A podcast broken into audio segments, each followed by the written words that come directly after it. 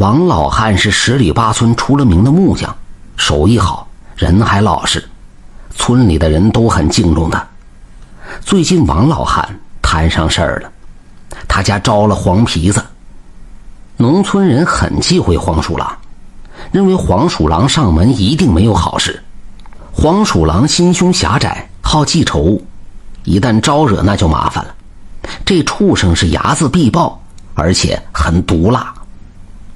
老木匠的鸡总是莫名其妙的丢失，还挺有规律，每天丢一只。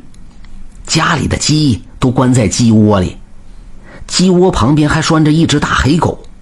按理说家里有狗，有点风吹草动，狗都会叫唤。可是丢鸡的那几天，黑狗精神不振，总是趴在窝里睡觉，还不停的颤抖。老木匠起夜的时候，无意间发现了黄皮子，他非常气愤，拿着棍子去追赶黄鼠狼。那黄鼠狼就像泥鳅一样滑溜，老木匠年老体衰，当然追不上了。最后，黄皮子钻进排水沟，溜走了。一日夜里，黄鼠狼又来了，他偷走一只鸡，咬死一只鸡。老木匠非常心疼，他养的都是母鸡，母鸡下的蛋不舍得吃，拿到集市上卖了换点钱。这黄皮子欺人太甚，惹怒了老木匠。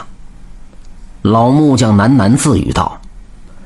黄鼠狼啊，黄鼠狼，我跟你无怨无仇，你一而再、再而三的偷我家的鸡，你给我等着！老实人惹急了，开始发飙了。老木匠从仓库中拿出斧子和凿子，开始在院里忙活起来。他造了一个木头鸡，又在上面粘上鸡毛。如果不仔细看，这只木头鸡跟真鸡一般无二。旧时木匠多少都会点鲁班术，老木匠也会。他画了一张奇怪的符，嘴里念叨着奇怪的话语，手指一挥，符纸着了。说来也怪，符纸烧完，那只木头鸡竟然活了。老木匠一挥手，木头鸡就扑扇着翅膀飞进了鸡窝里。那只木头鸡跟正常母鸡一般无二，只是它不吃不喝，能以假乱真。如此看来，老木匠还真有两把刷子。夜里，黄鼠狼又来了，鸡窝里传来响动。老木匠脸上露出得意的微笑，他早已胸有成竹，花开两朵，各表一枝。咱们去看一下鸡窝吧。木头鸡跟黄鼠狼扭打了起来。很显然，黄鼠狼不是对手。虽然黄鼠狼身形矫健，快如闪电，木头鸡更胜一筹，占据上风，吊打黄鼠狼。突然，木头鸡张开嘴巴，狠狠地咬住黄鼠狼的尾巴。黄鼠狼吃痛，情急之下用力地扯断尾巴，趁机溜了。木头鸡想要去追，怎奈跑出鸡窝就不能动了。老木匠从房间里出来。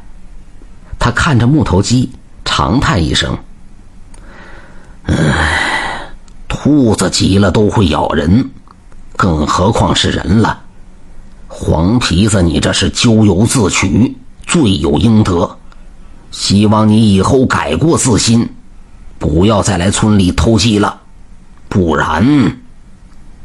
说来也怪，自打那日起，村里再也没有出现过黄鼠狼。”有人说这黄皮子搬家了，总之众说纷纭，真相如何，哈哈，不得而知。